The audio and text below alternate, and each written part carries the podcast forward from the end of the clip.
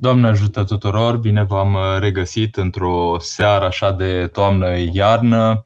Uh, sigur, uh, suntem în plină sărbătoare, e efectiv o sărbătoare închinată Maicii Domnului și gândul acesta, gândul la Maica Domnului este gândul deopotrivă la rugul aprins. Am drăznit, dat fiind faptul că acest uh, subiect, să spunem, este unul de actualitate pentru noi cei din diaspora, pentru că s-a organizat uh, la catedrala noastră din Paris un moment dedicat rugului aprins spre Uh, descoperirea, să spunem, de către generațiile de acum și spre luarea minte, până la urmă, din tot ceea ce s-a întâmplat în trecut despre cum am putea să fim astăzi, am drăznit să gândim această reflexie, să spunem așa, și această punere de problemă și problematizare teologică, duhovnicească, oferind acest titlu Rugul aprins, inspirație pentru acum. Că uh, rugul aprins ca mișcare, uh, așa, ca mișcare teologică și intelectuală și culturală, uh, face referință întâi de toate, desigur, la uh, această imagine a Maicii Domnului, acel rug, rug, foc care nu se stingea din, din Vechiul Testament, care se descoperă a fi o prefigurare a ceea ce va deveni Maica Domnului. La modul cât se poate de concret, cea care a primit focul Dumnezeirii și care nu este mistuită de acest foc al Dumnezeirii e însăși Maica Domnului. Da? Din cauza aceasta avem imaginea aceasta a rugului aprins. Însă imaginea rugului aprins în simțirea și în trăirea celor care au format chiar această mișcare care se numește rugul aprins, cel puțin statul Uh, român comunist ideologic care a pedepsit-o în chipul uh, pedepsirii mișcării rugului aprins, da? Uh, a permanentizat, dacă vreți, și pentru noi în conștiința colectivă faptul că oamenii au trăit niște realități duhovnicești și s-au adunat împreună și au uh, dus, să spunem așa, o, o prigoană efectiv uh, cu titulatura aceasta, ceea ce sigur așează în memoria noastră colectivă de români o ceva, un fel de mișcare și un, un fel de inițiativă, să spunem așa, în plină uh, pustire comunistă, care nu are echivalent în celelalte țări comuniste și care ne atrage atenția asupra unu, însemnătății Maicii Domnului în atenția celor care duc trăirea creștină și trăirea uh, de căutare duhovnicească. Și doi, efectiv ne poate alimenta această experiență, să spunem, din perioada comunistă, experiență pe de o parte, absolut traumatizantă pentru națiunea noastră, pentru că oameni cu viață curată și oameni cu viață adâncă au suferit pur și simplu prigoană din cauza aceasta și în același timp oamenii aceștia au devenit ei înșiși, înșiși o experiență vie și nemijlocită de rugăciunea inimii. Și acum intrăm efectiv în subiect și vă spun câteva cuvinte despre ce este această mișcare. Vă arăt pur și simplu trei Uh, oameni deosebiți care au făcut parte din această mișcare. Unul este foarte cunoscut deja și uh, celor din ziua de azi, Părintele Sofian Boghiu. Uh, e un volum gros care uh, ilustrează, să spunem, viața și trăirea acestui om și există un capitol aici care se numește chiar așa Rugul aprins și temnița. Da? Un al doilea uh, autor și volum deopotrivă pe care vi-l arăt este vorba de Vasile Voiculescu, Călătorie spre locul inimii. Vedeți, este absolut uh, uh, tranșant, ca să spunem așa, în francez tranșant înseamnă tăietor, adică în sensul că efectiv îți atrage atenția așa cu, cu, cu o intensitate uh, aparte faptul că există o uh, lucrare de găsire a locului inimii și de sălășluire, dacă puteți spune așa, prin Harul lui Dumnezeu într-o lucrare lăuntrică. Și vedeți imaginea acestui făptuitor, vedeți cum arată un om de intensitate. Ochii, vedeți ce exprimă, exprimă o ardere lăuntrică. Și de desubt este această uh, poezie care vorbește ceva despre rugul aprins. Chiar vă citesc un pic. Locul inimii noastre, cine îl știe, câți îl cer. Da? Câți caută rugăciunea inimii. Da? Vârtejul cugetelor nu-i chip să ne poarte. Locul inimii noastre se lășluiește în cer și în el lumina lină a celui fără de moarte. Da? E vorba de niște realități duhovnicești. E clar că nu este o căutare uh, tehnică, științifică sau așa indiferentă, să spunem, pur și simplu o sondare așa prin viață. E ceva adânc aici. Da? E. Aspre prăpăstii se sparg în orice ins, adică în noi înșine, da? Pe munții sufletului ninși de blesteme, arde floarea minunilor, rugul aprins ce în scrum preface spațiu și vreme. Doamne, spre locul inimii noastre, inimii tale, îndreptează pașii rugăciunii obosită de cale. Acolo unde deodată mintea se deșteaptă trează în amiaza eternității tale. Deci, vedeți, e o realitate uimitoare, această realitate a căutării locului inimii, pentru că avem nevoie, în ceea ce ne privește, de inima noastră profundă, pentru că inima noastră profundă, de fapt, este cea care face să crească în noi posibilitatea și dimensiunea adevăratului creștin. Da? Deci, uh, ceea ce se propune practic și ceea ce propun în seara aceasta nu este un chip oarecare de a ne umple o seară de toamnă, iarnă cu o anumită evlavie față de ceea ce au trăit oamenii în trecut, ci cred că ar fi o cale uh, efectiv de, de rememorare și de deschiderea noastră către o experiență pe care a trăit-o au trăit-o oameni din neamul nostru și această experiență ar putea să ne fie foarte de folos în ziua de azi prin propria noastră lucrare. Și aici o, o să vedem cum e această lucrare. O al, al treilea, o a treia experiență, să spunem așa, diferită și în același timp manifestare prin volume, vedeți, sunt aceste uh, volume, Antropologia apofatică și Biserica liturgică. Este vorba de părintele Andres Scrima. Și părintele acesta, Andres Scrima, este uh, un om care s-a format și care s-a alimentat din această lucrare a rugului aprins. Acum, revenind la primul volum, vă voi da, dacă îngăduiți, câteva repere despre ce s-a întâmplat la momentul respectiv, ce a fost în vremea respectivă, uh, în cuvântarea Părintelui Sofian Boghiu, care uh, el însuși prezintă aceste lucruri.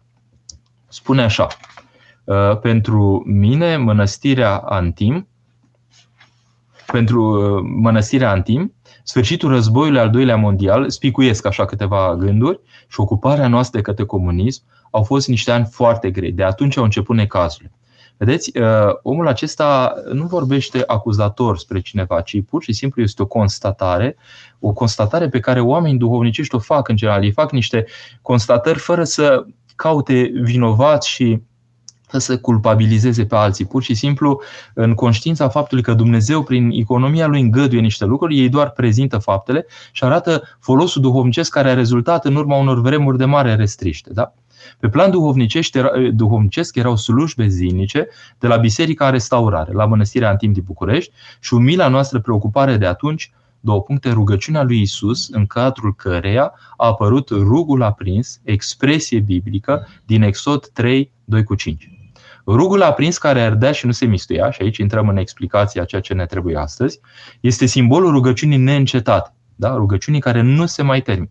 Deci rugăciunea lui Isus, numită rugăciunea lui Isus, sau rugăciunea inimii, sau rugăciunea minții dacă a ajuns numai la minte și încă nu a coborât în inimă. Această interpretare aparține părintelui ieroschimonah Daniel Teodorescu, inițiatorul rugului aprins, care a murit în închisoarea de la Iud.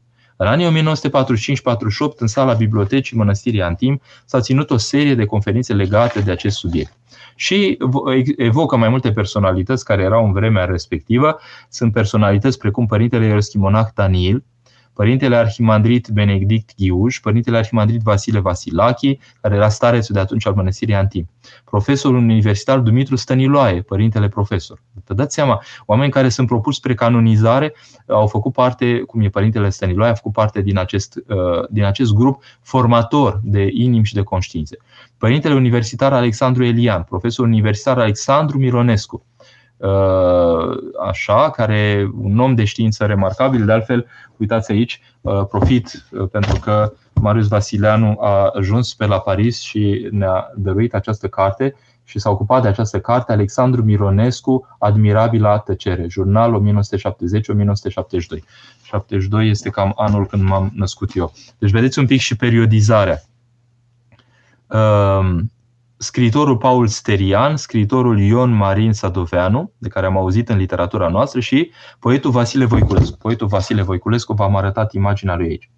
Toți oamenii aceștia uh, participă la niște o suită de conferințe. Conferințele aveau caracter teologic, spune părintele Sofian, cu referire la rugăciune în general. Deci prima atenție este rugăciunea. De fapt, rugăciunea este dobândirea prezenței lui Dumnezeu în noi, dialogul nostru cu Dumnezeu, căutarea, tinderea noastră lăuntrică către Dumnezeu, ehm, tânjirea noastră către Dumnezeu lăuntrică.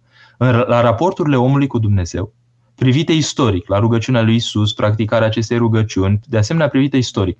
E foarte interesant că există această menționare privită istoric. Ca să nu fie considerată așa o activitate subversivă atunci, au mers cumva pe linia aceasta care era deopotrivă Uh, științifică, ca să spunem așa. Adică au evocat niște realități pe care le puteau evoca la vremea respectivă și oameni de știință, de exemplu cei care erau istorici, da? trecând pe la părinții pustiei, părinții filocali, Cisihas romenezi din mănăstire, Schitul Sihăstri, adică niște realități istorice care chiar când vizitai, de exemplu, mănăstirile la vremea respectivă, nu erau, erau niște uh, dovezi istorice despre viața în acele mănăstiri. Da? Deci uh, e clară dorirea nu de a căuta ceva uh, subversiv și care cumva uh, punea în pericol cu ceva o rânduirea statului din vremea respectivă, ci era vorba de o căutare specifică a unor monahi, firească într-un mediu monahal și ce poate fi mai firesc în, mod, în mediu monahal decât oamenii să se uh, ocupe cu rugăciunea. Da?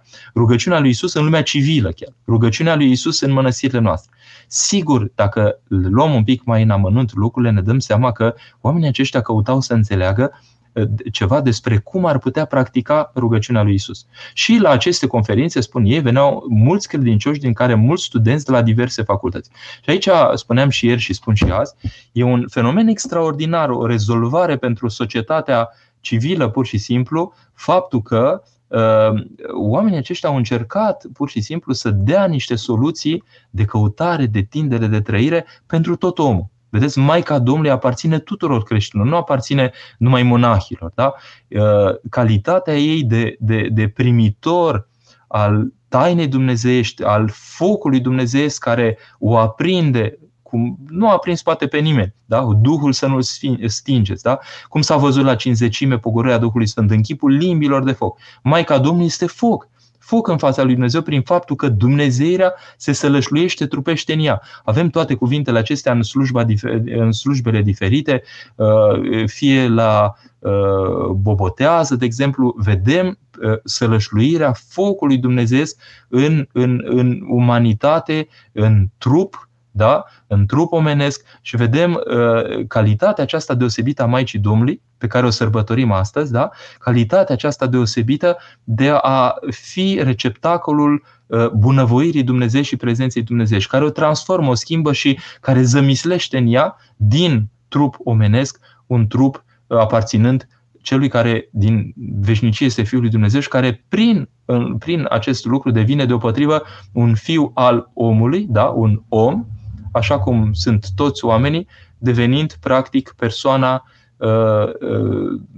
Dumnezeu și om în, în același timp, da? persoana divino-umană sau, om, sau omenesc dumnezească, ca să spunem așa. Da? Deci, Uh, rolul Maicii Domnului de receptacol al slavei lui Dumnezeu și a, a, a venirii concrete lui Dumnezeu în materie, să spunem așa, naște, se produce, uh, produce o zămisilire de prezență dumnezeiască uh, exprimată prin trup omenesc. Sigur, trupul persoanei divin-umane care este Hristos, care este om adevărat și Dumnezeu adevărat. Da? E, Uh, întâlnirile acestea, sigur, trebuie să vedem un context un pic mai larg, în sensul că acolo erau mai multe conferințe în timpul săptămânii. Uh, se explicau laudele bisericii, se explicau vecernia, utrenia, se tâlcuiau psalmii. Un accent deosebit se punea pe explicarea Sfintei Liturghii. Astfel, în fiecare zi a săptămânii, de exemplu, lunea era prezentată Sfânta Liturghie cu simbolismul ei tradițional. Marțea, din punct de vedere muzical, miercurea, viziunea iconografică a liturgiei, joia, prezentarea mistică a liturgiei. Și spunea Părintele Uh, Părintele Sofian aici că uh, în pofida faptului că erau ani foarte grei, cu sărăcie, cu foame de care se întindea, cu o, o, o ateism și dușmănie care se propagau în capitală, se petrecea în chip minunat această întâlnire între oameni diferiți.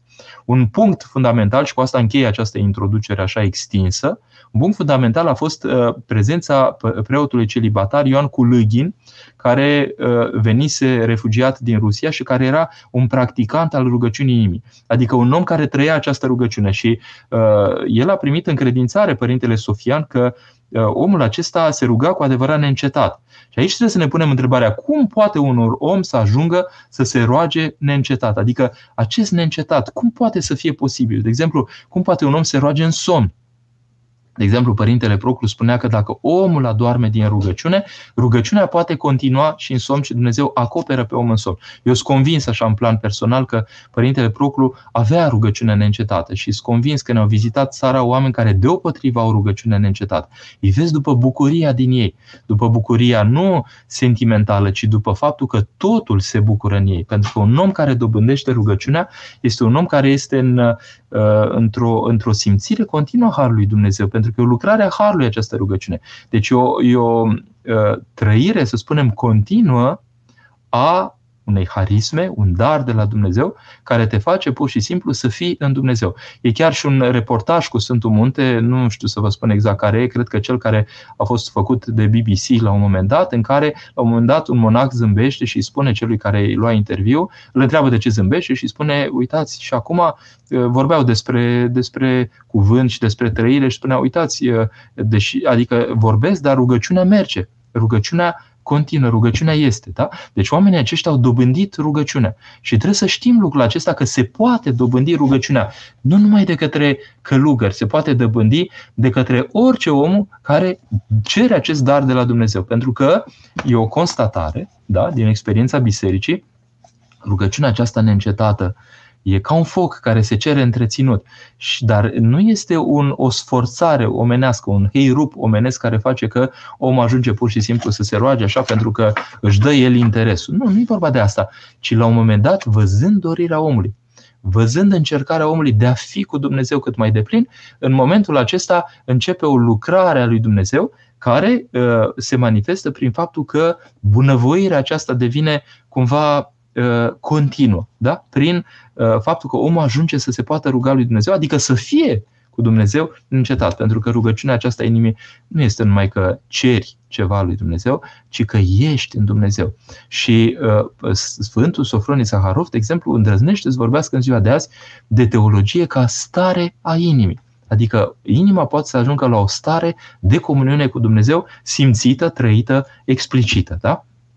Bun. Revenind acum la, la părintele Sofian, uh, el a primit încredințarea din partea acestui om că se ruga. Spune, de mulți ani la el chemarea numelui Domnului coborâse din minte în inimă. Adică de la a spune cu creierul, așa cu mintea, cu inteligența, se dusese către inimă și se ruga și când vorbea, și când slujea, și când mânca, și când mergea.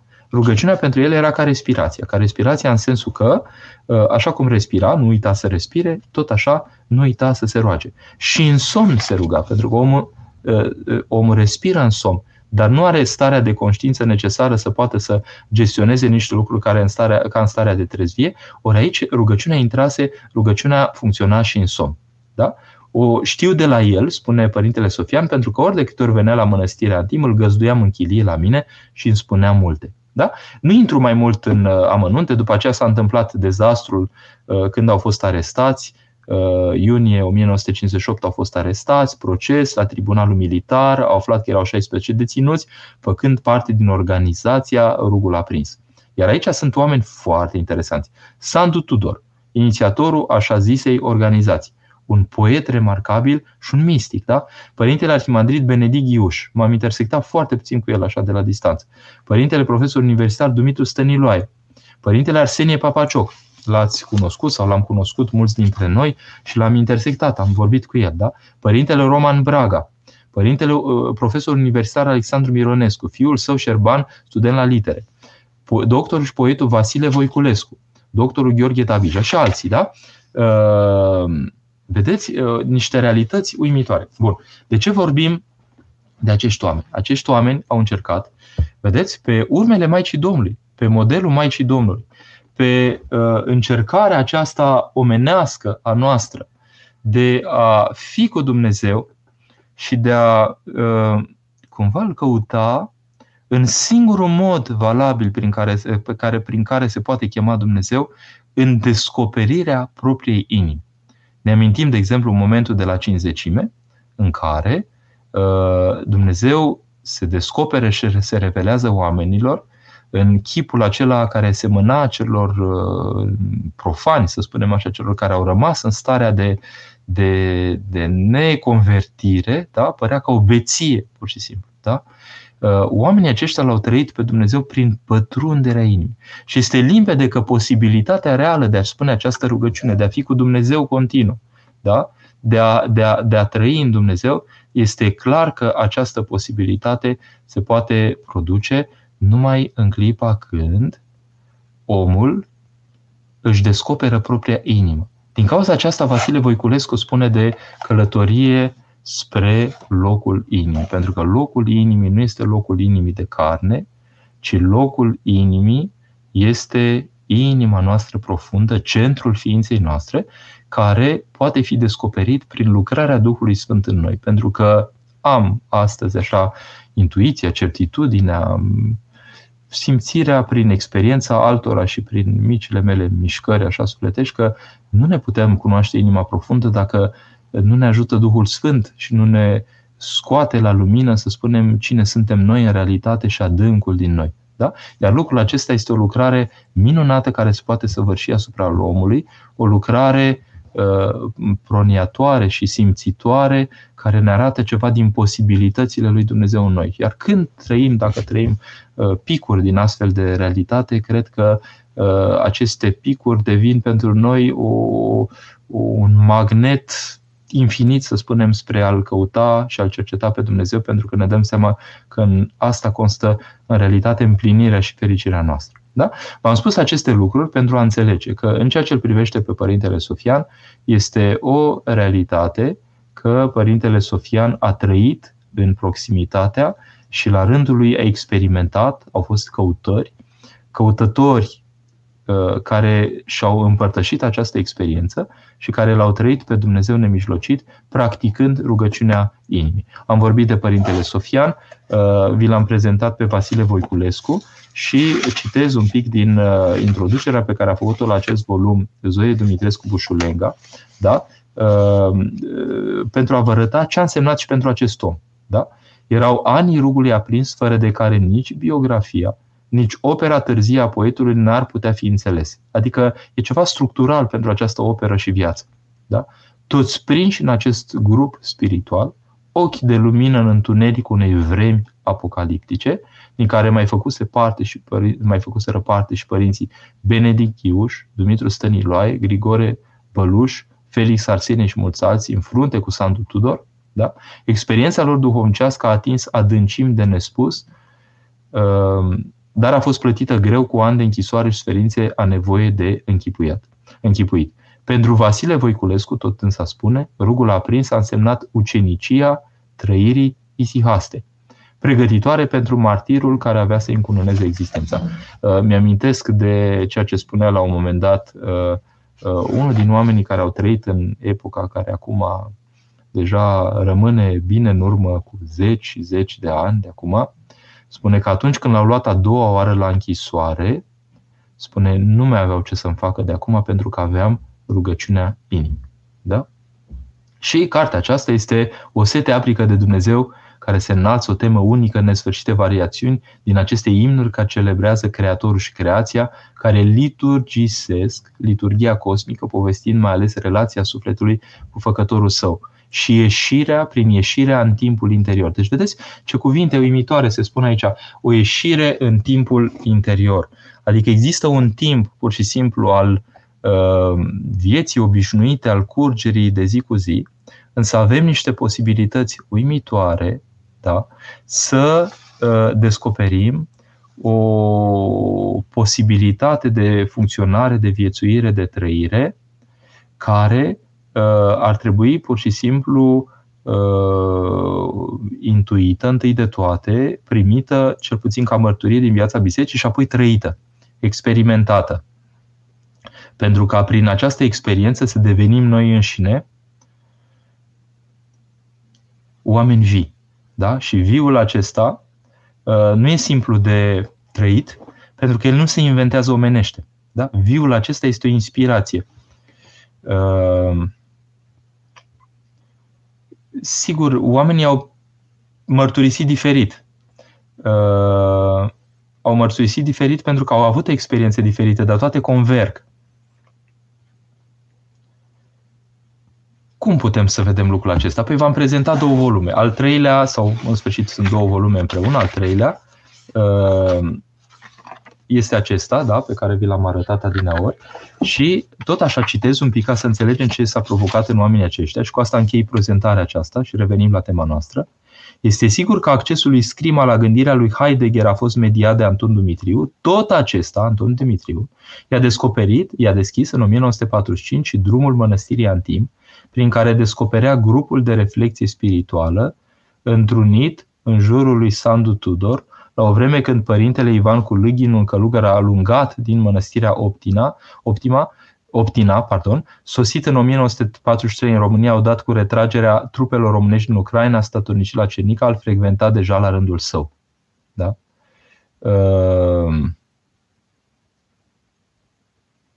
Alături de figura lui Anton Dumitriu, el schițează în filigran îndemnul și ascendentul intelectual al părintelui Dumitru Stăniloae, eminentul preot și teolog, care pornise cu câțiva ani înainte șantierul traducerii românești a filocaliei. Aceste, aceste cărți, la o altă cu ambianța spirituală de căutare ferventă de la Antim, pe care Andrei Scrima a descris-o de mai multe ori, au constituit împreună laboratorul intelectual din care s-a născut antropologia apofatică. Este despre asta este vorba. Deci, ca să înțelegem bine despre ce vorbim aici, uh, vedeți, în istorie, fac un rezumat pentru că deja intrăm în secțiunea cumva de întrebări. Uh, vedeți, uh, Dumnezeu a rânduit în istorie niște posibilități ca în cele mai reci contexte în care omul nu ar fi putut respira căldura Duhului, să se producă pur și simplu o căutare purtată de Duhul, care a îmbrățișat nu numai oamenii bisericii, cât intelectuali, oameni diferiți, din diverse orientări și în formare. De exemplu, erau mulți studenți acolo în formare, adică oameni care își căutau uh, clădirea propriilor personalități pe niște repere care uh, vreau să integreze și aceste repere venite dintr-un mediu monahal. Cred că era cel mai uh, um, a nevoie până la urmă să descoperi un mediu monahal în vremea respectivă Uh, dat fiind contextul, pur și simplu, că bisericile nu numai că nu erau promovate cu nimic, dar uh, te uh, împiedicau cât se poate de mult să frecventezi un astfel de loc. Da? Un astfel de loc era aproape primejdios sau aproape sau chiar primejdios. Da? E, oamenii aceștia nu au pregetat să caute locul propriei inimii în relația duhovnicească cu cei care mărturiseau despre posibilitatea de simțire a inimii prin Harul lui Dumnezeu, prin practica rugăciunii. Da? E, cu ce ne interpelează pe noi în ziua de azi? Păi suntem într-o lume care se orientează în chip foarte explicit, da? foarte explicit se orientează această lume uh, spre a, uh, um, cum să spun, uh, clădi omul din exterior, da? adică omul superficial din noi. Da? Este o realitate pur și simplu că uh, ne este simplu dacă ascultăm cultura lumii în care trăim, prin faptul că există o excitabilitate din aceasta continuă, la nivel de mesaje, de preocupări, de influențe, o lume a influencerilor, da? Vedeți, tot timpul suntem reținuți cumva și preocupați cumva de impulsurile care vin din exteriorul nostru. Și aceste impulsuri, da, ne uh, duc uh, posibilitățile noastre într-o orientare care nu convine inimii. Da? Ne pierdem de inima noastră profundă. E, practica bisericii este interiorizarea noastră. Nu că vrem să ne ocupăm cu orice prest cu eul nostru, stimulând egoismul nostru, ci pentru că suntem conștienți de faptul că structura omului de așa manieră, încât în clipa când omul se preocupă cu taina lui Dumnezeu în el, retrage-te în cămara inimii și acolo Uh, caută să te întâlnești în taina aceasta cu Dumnezeu, descoperim cu uimire posibilitatea reală a omului Uh, prin care lumea cumva devine transparentă. Cuvântul acesta era foarte iubit de Părinte Dumitru Stăniloi. Adică arată, nu și arată opacitatea, ci lasă să poți trece prin ea către cel care este în spatele acestui lumi ca principiu fundamental, dar nu numai ca principiu, ca prezență personală sau tripersonală, da? care se exprimă în viața omului de îndată ce omul uh, conștientizați lucrul acesta că poate să caute și se deschide în lăuntrul lui acestei căutări. Da? Și aceasta este viața veșnică, să te cunoască pe tine singurul Dumnezeu adevărat și pe Iisus Hristos pe care tu l-ai trimis.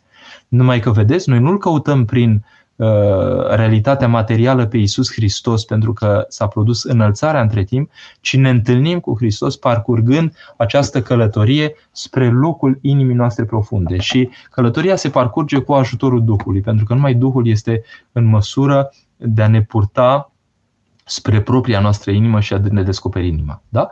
E, lucrurile acestea, uh, când le uh, aflăm că pot fi trăite și când le trăim, ne dau bucuria de viață și sensul întreg al vieții noastre, pentru că aici se petrece cu noi taina care ne se descoperă dinspre Dumnezeu că lumea aceasta are un fundament mult mai mare, mult mai adânc, care se cere descoperit, care se cere nu numai a nu fi ignorat, dar care constituie adevărata noastră viață. Îndrăznesc să spun și poate o să propun o dată la doxologia uh, această temă uh, despre Hristos ca fiind viața vieții noastre. Eu simt putere lucrul acesta că cel care dă viață vieții mele, care ar putea fi și moartă, este Hristos însuși. Adică Hristos se face principiul de viață și generatorul de viață și animatorul, anima, suflet, da? însuflețitorul uh, vieții noastre. Lucrurile acestea însă se trăiesc prin activarea inimii și activarea inimii noastre mai adânci, desigur,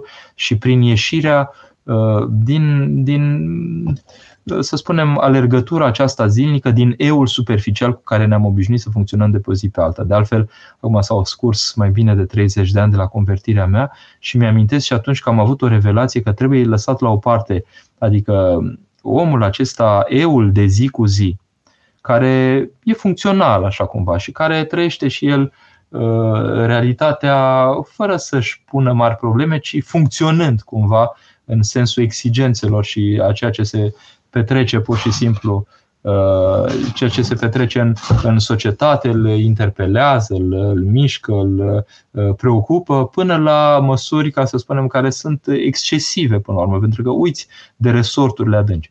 Uh, tendința aceasta de superficialitate a noastră, foarte hrănită de cultura lumii în care trăim, primește un răspuns în mișcarea rugului aprins, în călătoria aceasta spre locul inimii și mai ales primește un răspuns astăzi prin faptul că rugul aprins este de actualitate. Adică prezența Maicii Domnului este de actualitate, ea care s-a făcut rug aprins uh, întâi de toate, ea rug aprins, sfinții care până la urmă la rândul lor s-au transformat în uh, oameni ardenți pentru Dumnezeu, destinul acesta de ardere lăuntrică este de fapt firescul suprafiresc al vieții creștine. Și aici ar trebui să ajungem cu toții. Și nu teoretizăm, nu idealizăm lucrurile, ci suntem conștiința faptului că nu se poate naște un creștin viu un, uh, dintr-un om care nu-și cunoaște propria inimă și care nu și-a descoperit propria inimii, inimă în tendință rugătoare către Dumnezeu. Aici este toată miza. Mă opresc aici ca să aveți posibilitatea să puneți și întrebări sau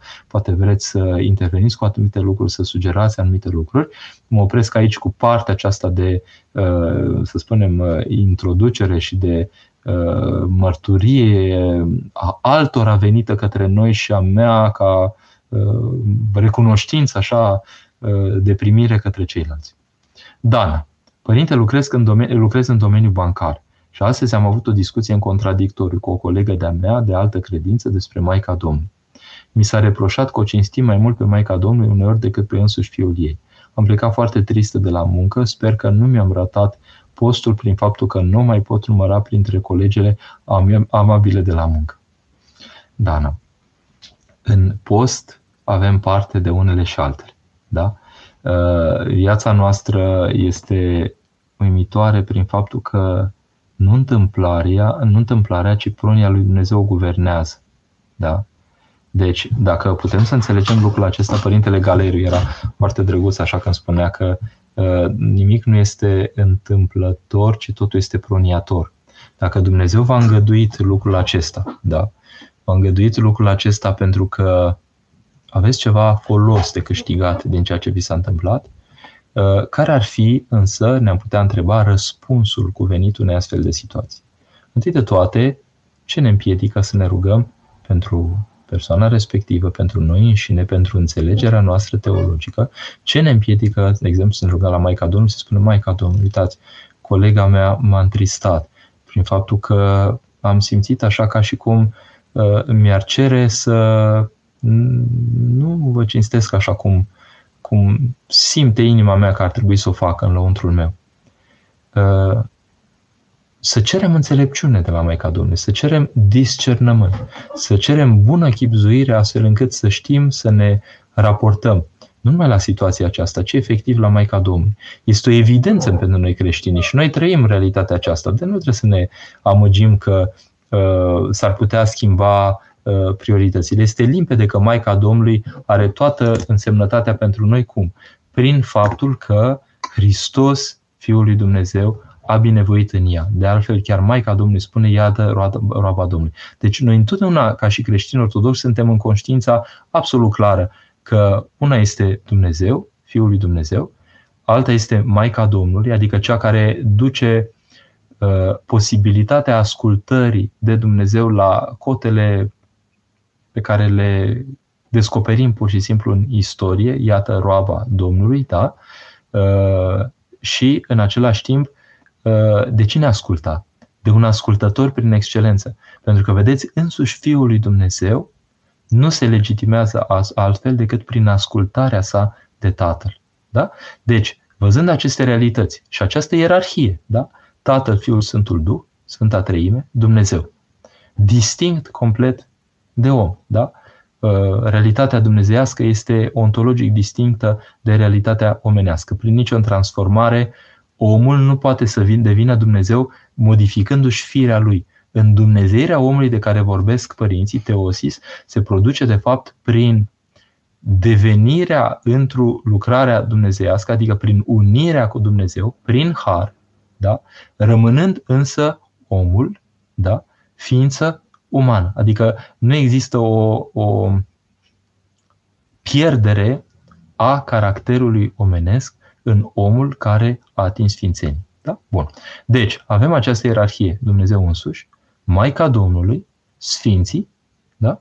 și știm precis această ierarhie, nu o putem greși. Da? Deci când uh, persoana respectivă a spus că, în sfârșit, ce a spus ea, da? e um, aprecierea, ca să spunem așa, cuiva, din exteriorul acestui laborator al mântuirii care este biserica, da? mai ales dacă e de altă credință. Eu v-aș putea spune că s-ar reforma complet, de exemplu, o altă uh, religie și credință dacă ar acorda uh, atenție și dragoste și însemnătate, da, vocațional vreau să spun, femeilor, așa cum noi suntem îndemnați să o facem prin realizarea pe care Maica Domnului a făcut-o în istorie. Femeie fiind, a învins căderea Evei prin lucrarea Harului și prin smerenia ei de a se pune la dispoziția lui Dumnezeu. Da? Deci, uh, creștinismul și în expresia noastră ortodoxă uh, plenară, să spunem așa, creștinismului, uh, trăim cu limpezime faptul că Maica Domnului este chipul feminin împlinit. La o împlinire la care ar tinde toate femeile, desigur, dacă ar descoperi toate femeile Uh, bucuria, să spunem așa, uh, bucurie, bucurie de dincolo de această lume, da? Bucuria de a-i sluji lui Dumnezeu, așa cum au descoperit-o mironosițele, dar sigur, măsura Maicii Domnului este măsura ei, da? Deci, Dana, ca să uh, închei, uh, sunteți într-un mediu, mediu bancar, unde oamenii sunt cu orientări diferite, și culturale, și de simțire, și de trăire, da? Totuși, E o realitate asta și eu o trăiesc aici uh, în Occident. Da? Și uh, oamenii percep diferit pentru că în virtutea unei alte credințe, raportarea la Maica Domnului diferită. Adică poate că a jenat-o pe persoana respectivă câtă atenție avem noi ortodoxi față de Maica Domnului. Dar să știți că aveți mânghietoare și n-ați ratat nimic, întotdeauna, chiar dacă e o, dacă e o cădere în post, ne sculăm și mergem mai departe. Da? Deci nu, e, nu, nu mi-am ratat postul. Postul nu se poate rata Postul este un mijloc și nu un scop în sine. Da? Vă folosiți de post pentru a îl trăi pe Dumnezeu și a lăsa pe Dumnezeu să fie mai prezent și mai lucrător în noi. Da? Uh, deci, uh, puteți da mărturia inimii întâi de toate, adică vă rugați Maicii Domnului pentru dumneavoastră și pentru ea să descopere Maica Domnului. Uh, știu un episod din Sfântul Munte, probabil că la Vatopet s-a întâmplat, nu, adică în ultimii ani, nu foarte de mult, da, cu cineva care, uh, de la Vatopet, da, uh, știu asta că au povestit cei de acolo. La un moment dat, Părintele Stareț a fost chemat așa cu, cu, cu intensitate, cu disperare de un pelerin care era acolo, care de fapt era un om care nu prea vrea să ajungă de Dumnezeu, să audă de Dumnezeu și care era, a zis că el nu încalcă la priveghere și stătea în cameră la el și era un om care deseori înjura, vorbea foarte urât. Și la un moment dat s-a desprins, pur și simplu a plecat uh, uh, plafonul camerei lui, deci uh, chiliei de acolo care era unde era găzduit și a apărut o femeie îmbrăcată în negru, o monahie, care i-a spus ce ai cu mine? Da? Și spune că a simțit o sfâșiere atât de mare în inimă încât nu se putea ostoi această durere despre cum, de ce i-a uh, prilejuit uh, supărarea aceasta celei care, uh, în chip evident, era Maica Domnului și care era prezentă în acel loc și printre acei monahi. Da? Deci, uh, simțirea noastră pe care, nu pe care o datorăm, pe care o trăim pur și simplu în concretul vieții noastre către Maica Domnului, e foarte mică în realitate față de ceea ce am putea trăi și simți pentru cât dă Maica Domnului, Maica Domnului neamul omenesc. Da? De dar nu e vorba că o cinstim mai mult sau mai puțin, ci o cinstim pur și simplu după puterea inimii, însă mult ar fi de adăugat la această putere. Ionuț, Doamne ajută, de ce poporul român nu este vrednic de cei ce au suferit în temnițe comuniste? De ce noi românii nu le acordăm atenția și dragostea pe care ar merita-o pe deplin și din plin? Ionuț, ă, eu nu are sens să fac un program din acesta despre ce dragoste au alții pentru cei care au sperit în temnițele comuniste. Singurul program de viață care m-ar interesa ar fi cel care îmi privește propria persoană. Ce vă împiedică eu nu să iubiți pe oamenii aceștia? Să știți că e mai ușor însă să iubim pe cei care nu mai sunt printre noi, e mult mai greu să iubim pe cei care sunt în jurul nostru, pentru că aceștia deseori ne deranjează. Da? Deci, Iubirea aceasta se manifestă întâi de toate prin iubirea aproapelui. Pentru că lecția de viață pe care deseori au dat-o acești oameni, gândiți-vă la, la uh, Vulcănescu, Mircea Vulcănescu, de exemplu, care s-a întins pe jos pentru a ocroti pe cineva care dacă ar fi dormit pe jos ar fi murit și așa și-a pierdut el viața. Deci, vedeți, uh, temnița ne-a obișnuit cu niște gesturi de dragoste și de nesecurizare personală care uh, uh, care uh, pur și simplu uh, sunt ilustrative pentru modul în care am trebuit noi să fim oameni unii cu alții. Da? Și atunci ne vedem de treabă în felul acesta. Cum au iubit cei din, puș- din pușcării pe aproapele lor? Așa trebuie să exersăm această dragoste. De exemplu, era unul care era urmărit de securitate și veneau până în fața uh, apartamentului lui și la un moment dat, bun, în urmărirea aceasta și erau în față, adică cumva era o presiune psihologică. Da? Și uh, la un moment dat, el a deschis ușa și l-a binecuvântat pe cel care era acolo. Și peste ani de zile, după, ce, după căderea comunismului, a dat mărturie cel care a primit binecuvântarea aceea că l-a bulversat total gestul respectiv și a mintit ca de o, de o bulversare și o pătrundere a inimii. Uh, altul, de exemplu, a fost lovit, preot fiind, a fost lovit în pușcărie de torționarii aceia. Și i-a spus așa într-o izbucnire, Domnul și Dumnezeu nostru Iisus Hristos cu har și cu durări de oameni, sterte pe tine. Da? Adică, în sensul că a fost o izbucnire de preot. Pe făgașul preoției, aceasta este rugăciunea de dezlegare de la, uh, sigur nu am spus în formula completă, dar e rugăciunea de, de deslegare. Da? E, și vedeți, în trăirea acestei realități a iertării aproapelui, da? se ascunde dragostea noastră, Ionuț, de cei care au suferit în timpțile comuniste. Cum să fim noi câini unii cu alții, câini în sensul prost al cuvântului, da? și după aia să avem uh, pretenții că acordăm atenție și dragoste celor ce au meritat au meritat din perioada respectivă și să le citim opera, să le citim mărturia întâi de toate și să trăim, să devenim noi niște oameni buni la școala acestor sfinți contemporani. Și atunci, cu siguranță că împlinim cuvântul acesta. Da? Iar dacă mă întrebați ce fac alții, de ce nu fac, păi să mă uit la, la mine, ce fac și ce nu fac și sigur că de acolo începe toată lucrarea. Tu dacă nu mai poți sta aici, să vii acasă că ai unde veni. Poți să știi că Maica Domnului zice tot așa către noi, spunea Părintele Teofil Părăian. Unul din cele mai frumoase cinstite și definiții, cel ce mai frumoase citate și definiții ale Maicii Domnului pe care le-am întâlnit. Dar e, e splendid în unicitatea fiecăruia în parte, cum a trăit fiecare pe Maica Domnului. Înțelegeți?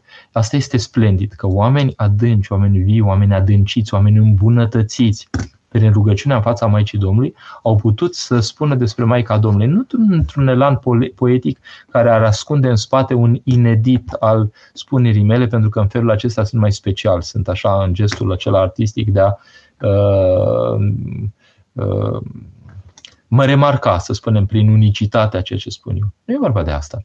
E vorba de faptul că în relația aceasta personală cu Maica Domnului, oamenii aceștia au avut niște intuiții ale lor, niște cuvinte ale lor, niște descoperiri ale lor, care din bucuria inimii, din revărsarea inimii, au vrut să le transmită și celorlalți. Da? Și așa s-au născut încetul cu încetul cuvinte aparte despre Maica Domnului, definiții, cum spuneați dumneavoastră, dar nu sunt definiții pentru că un om nu poate fi definit. Maica Domnului cu atât mai mult nu poate fi definită.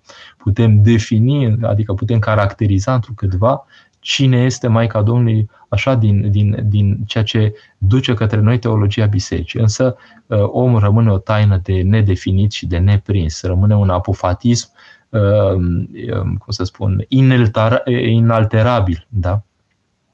Dan, părinte, propun pentru Centrul de Studii CDS Paris un modul Psaltirea întâlcuirea Sfinților Părinți se explice de către părinții invitați psaltirea. O citim zilnic și ar fi de mare folos. Uh, Dan, ați mai propus lucrul acesta pe un canal, cred că ori aici, ori în altă parte, da?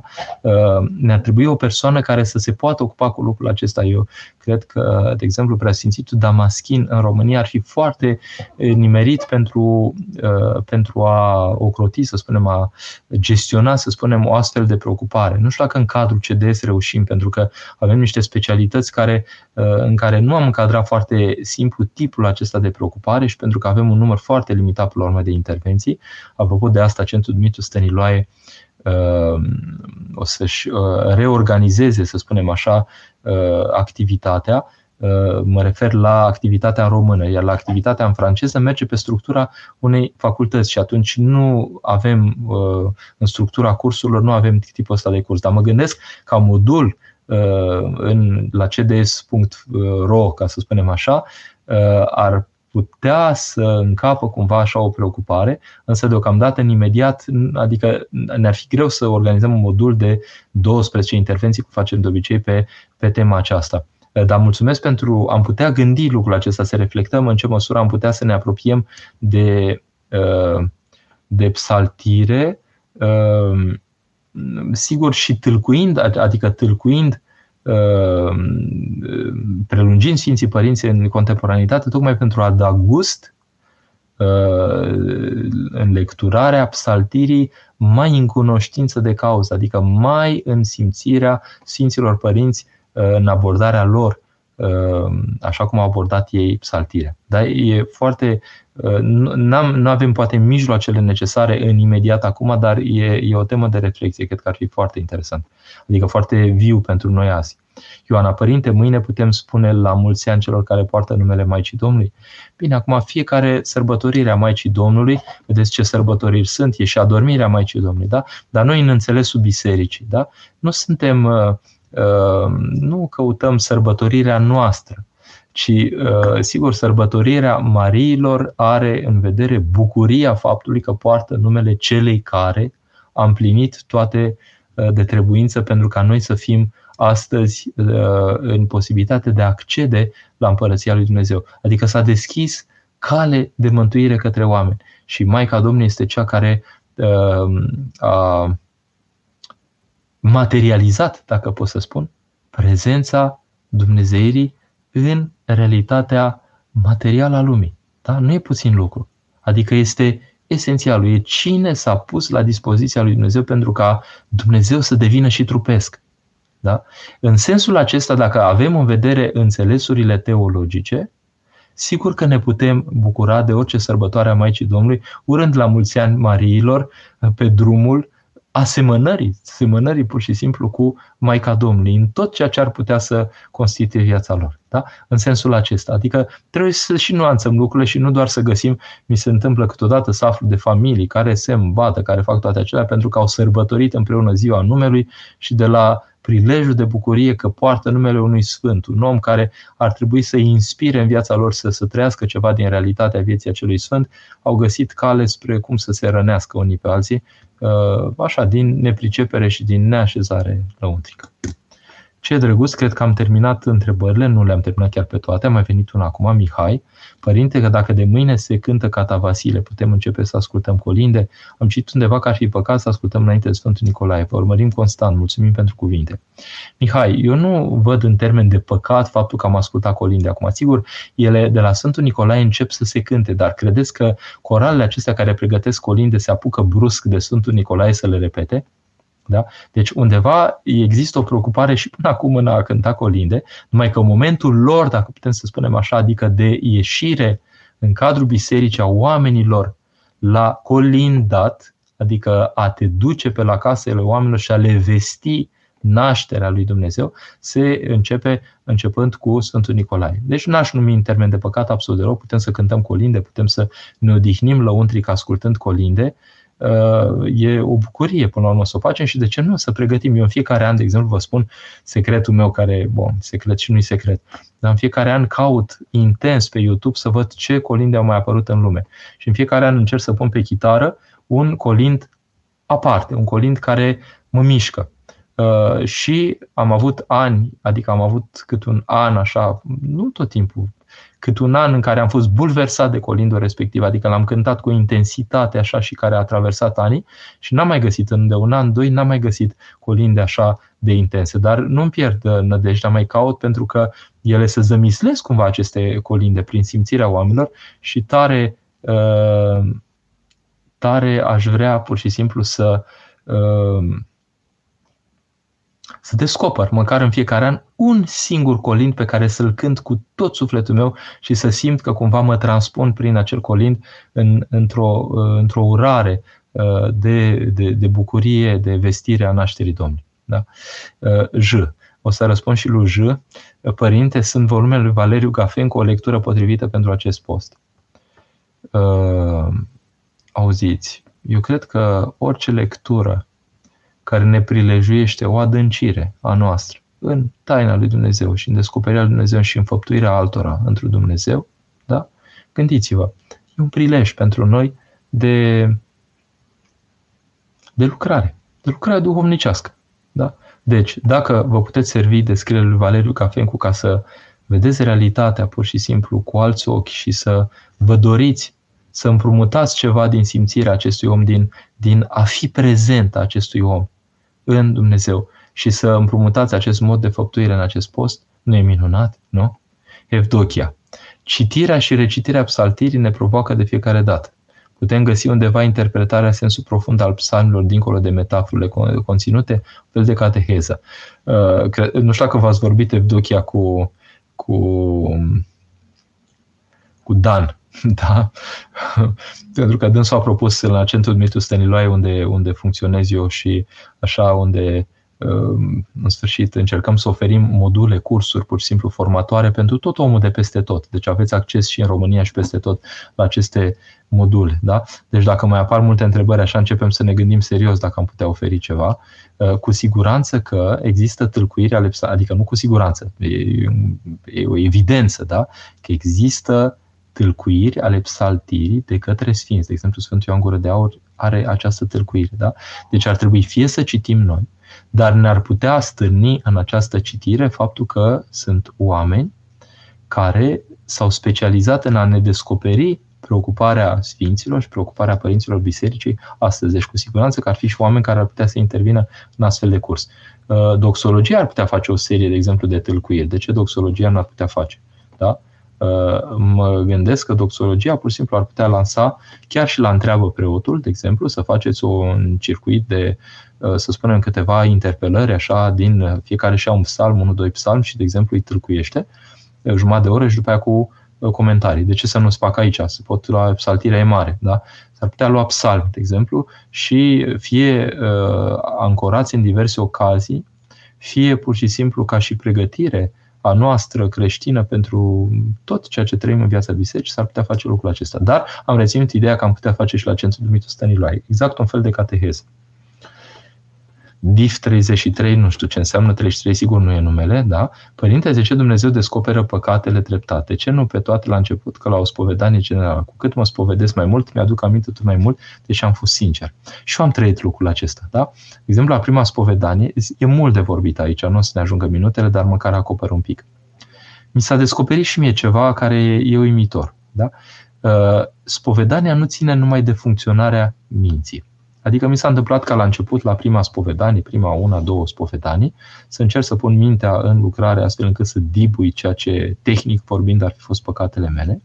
Dar pe măsură ce m-am spovedit, a început inima mea să funcționeze, adică să simt cu inima că mă durea pentru cutare lucru pe care l-am făcut, să descoper cu surprindere că eram în plin mâl și scufundat în mâl, pur și simplu cu atâtea și atâtea lucruri care ieșeau la iveală. Deci ieșirea aceasta la iveală a lucrurilor nu se va termina poate niciodată, dar un om care nu s-a spovedit niciodată sau care descoperă viața creștină, care se convertește, are o lucrare cu totul intensă, să spunem. Uh, de exemplu, la mine la parohie, cineva care am ajuns, cred că pe la vreo, are caiete, avea caiete, cel puțin acum s-au mai domolit un pic lucrurile, uh, cred că am ajuns la vreo 1300 de lucruri spuse la spovedanie, da? parcurgea pur și simplu. Și de fiecare dată îmi spunea dragul de el, Părinte, vă rog să mă primiți, să nu, um, cum să spun, să nu um, mă opriți în a spune lucrurile acestea, pentru că nu vă dați seama ce bine îmi fac lucrurile acestea. Da? Deci, noi putem să avem intenția de spovedanie generală, putem folosi la început și îndrumare de spovedanie care ne dau o cuprindere mult mai mare asupra posibilităților pe care le-am avut de a păcătui. Dar o să observăm că încetul cu încetul se activează inima, și lucrurile se spun prin simțirea inimii și nu numai prin, nu numai prin cugetare, dar și prin cugetare. Da? Însă e precum ai un, o casă care a fost închisă așa și n-a mai putut lumina în ea și la un moment dat dai o gaură în zid și pătrunde lumina și cum spunea Părintele Proclu, în lumina aceea a razei de soare care intră, o rază de soare care intră câteodată în biserică și vara vezi așa în raza de soare, praf, impurități le vezi în atmosferă. Da? Deci, dacă nu intra lumina aceea, nu, nu conștientizai mizeria dinăuntru. Da? Uh, pe măsură ce te spovedești, dai găuri în uh, închiderile acestea sufletești ale tale și în uh, întunericul dinăuntru pătrunde lumina lui Dumnezeu care îți descoperă cum ești tu în realitate. Din cauza aceasta descoperi altele și altele și altele. Da? lucrurile acestea țin de lucrarea Harului și nu de funcționarea minții noastre. De aia nu le dibuim de la început. Dacă ne punem mintea, de exemplu, să dibuie tot la început, vom constata cu surprindere cât de multe vin prin lucrarea inimii după aceea și nu prin faptul că uh, n-am făcut exercițiu suficient cu mintea. Mintea la un moment dat e depășită.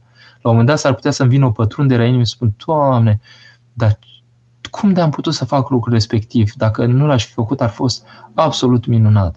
Da? Uh, și uh, e firesc până la urmă, e firesc suprafiresc, cum spun, adică e firesc că așa se întâmplă, da?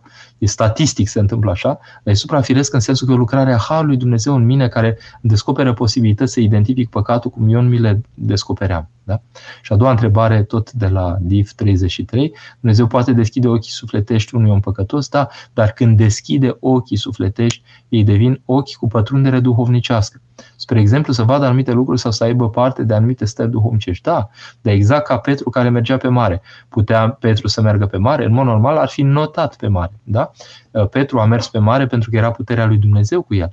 În clipa când și-a cântărit cu mintea ce se produce cu el, s-a și scufundat. Pentru că nu numai că mintea nu putea să primească, dar a ieșit din starea de har și s-a dus într-o cădere sub simțuri și sub funcționarea uh, căzută, să spunem așa, omului. Dacă era un om duhovnicesc, continua. Da? Ținta era Hristos acolo. Deci, la fel și aici. Dumnezeu ne deschide ochii sufletești, care prin deschiderea aceasta părăsesc teritoriul strict sufletesc pentru a intra într-o funcționare duhovnicească. Și sigur că omul, prin mângâierea lui Dumnezeu, ajunge să priceapă sau să simtă anumite lucruri care sunt compatibile cu Dumnezeu și cu lucrarea Lui. Și astea constituie, vorba cuiva de la noi din parohie, haroteca noastră, biblioteca noastră de simțiri în har, așa, de, de har, da? care pot să fie, biblioteca poate să aibă un mic volum, poate să aibă uh, aproape nimic, poate să aibă niște schițe, niște foi, așa, sau la alții poate să fie volume substanțiale. Da? Nu știm. Cert este că Dumnezeu ne vrea să fim în harul lui. Da? Uh, căutați dar, râvniți la darurile cele mai înalte. Care sunt darurile cele mai înalte? Comuniunea cu Dumnezeu, iubirea lui Dumnezeu și exprimarea acestei iubiri în noi, cu toate consecințele care decurg. Dar să vrem, să căutăm, să, să, să întânjim, să ne dorim, să, să ne dăm seama că viața, dacă ne lasă numai la cele așa uh, suprafața lucrurilor, lucrurile astea sigur se vor termina odată cu înmormântarea noastră. Da? Dar dacă ne dăm seama că există o viață profundă care este altceva, alt nivel decât funcționarea somatică, da? am cultivat elementele acestei vieți astfel încât încetul cu încetul Dumnezeu să ne descopere adevărate noastre posibilități și pentru ce ne-a adus în realitate în această lume. Închei cu un gând așa care poate vă va uimi. Dumnezeu s-a luat un risc formidabil. Gândiți-vă că o singură conștiință umană înseamnă posibilitatea de a-i spune da sau nu. Gândiți-vă că a suferit Dumnezeu în istorie, dacă putem folosi cuvântul acesta suferit, dar măcar omul Dumnezeu în chip explicit suferă pentru oameni, da? suferă, suferă și omenește, devenind om în veșnicie. Deci Hristos va suferi pentru oameni și prin prisma omului care este El în veșnicie. Da? Dar Dumnezeu, dincolo de asta, suferă pentru om, se pocăiește pentru om, îl poartă pe om și fiecare unire a unui om cu Dumnezeu este prilej de fericire, da? Pentru Dumnezeu și pentru îngerii din ceruri. Da? Se bucură uh, toți îngerii din ceruri când un om uh, se pocăiește. Da? Și slavă celui care îl ajută pe om să se pocăiască, pentru că mare bucurie se face în cer pentru un singur suflet care se pocăiește. Vă dați seama ce înseamnă un suflet, da? Și câte suflete suntem? Păi 7,8 miliarde la ora actuală. Câți au fost în istorie până acum? Câți vor fi în continuare? Ce risc și-a luat Dumnezeu, între ghilimele risc, dar e un risc real dar risc pentru că se vede diferit dinspre Dumnezeu. Și a luat riscul acesta de a aduce potențial Dumnezei care, dacă ratează unirea cu Dumnezeu, pot să devină și opusul a ceea ce a vrut Dumnezeu de la ei. Și a luat acest risc și înmulțește, în modul cel mai neegoist cu putință, înmulțește neamul omenesc și apar atâția și atâția într-un ritm în creștere, da? apar atâția și atâția și atâția care au primit chemarea să vină în această lume, adică să se sfințească și să trăiască până la a urca la înălțimea Dumnezeirii trăite, trăite prin Harul lui Dumnezeu. Înțelegeți? Și a luat riscul acesta ca oamenii să-i spună nu. Și tot mai mulți ar putea să o facă. Da? Pentru că ne înmulțim, pur și simplu. De ce a făcut Dumnezeu lucrul acesta? Din deplina uh, poziționare absolut neegoistă în care toate cele ale lui vrea să fie și ale noastre și a deschis această posibilitate nu numai pentru unul, pentru doi, ci pentru foarte mulți.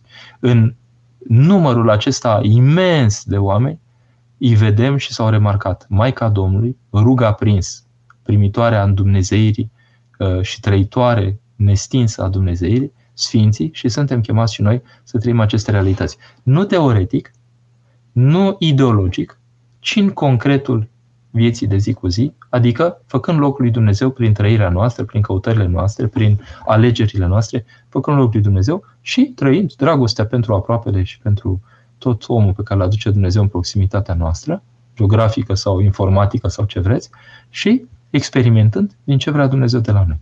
Încheie aici, vă doresc pur și simplu să vă fie uh, rugul aprins și mișcarea rugului aprins și experiența celor oameni o sursă de inspirație, o sursă de lectură o sursă de viu, un viu adus în proximitatea noastră, să descoperim pur și simplu cine au fost acești oameni. Uh, vă arăt această carte din nou pe care o puteți pentru, uh, lua pentru că de a apărut în, uh, așa, în accesul în librărie și vedeți vorbește despre Vasile Voiculescu despre călătorie spre locul inimii și Alexandru Mironescu despre admirabila tăcere. Fiți liniștiți, tăcerea aceasta este plină de prezența lui Dumnezeu.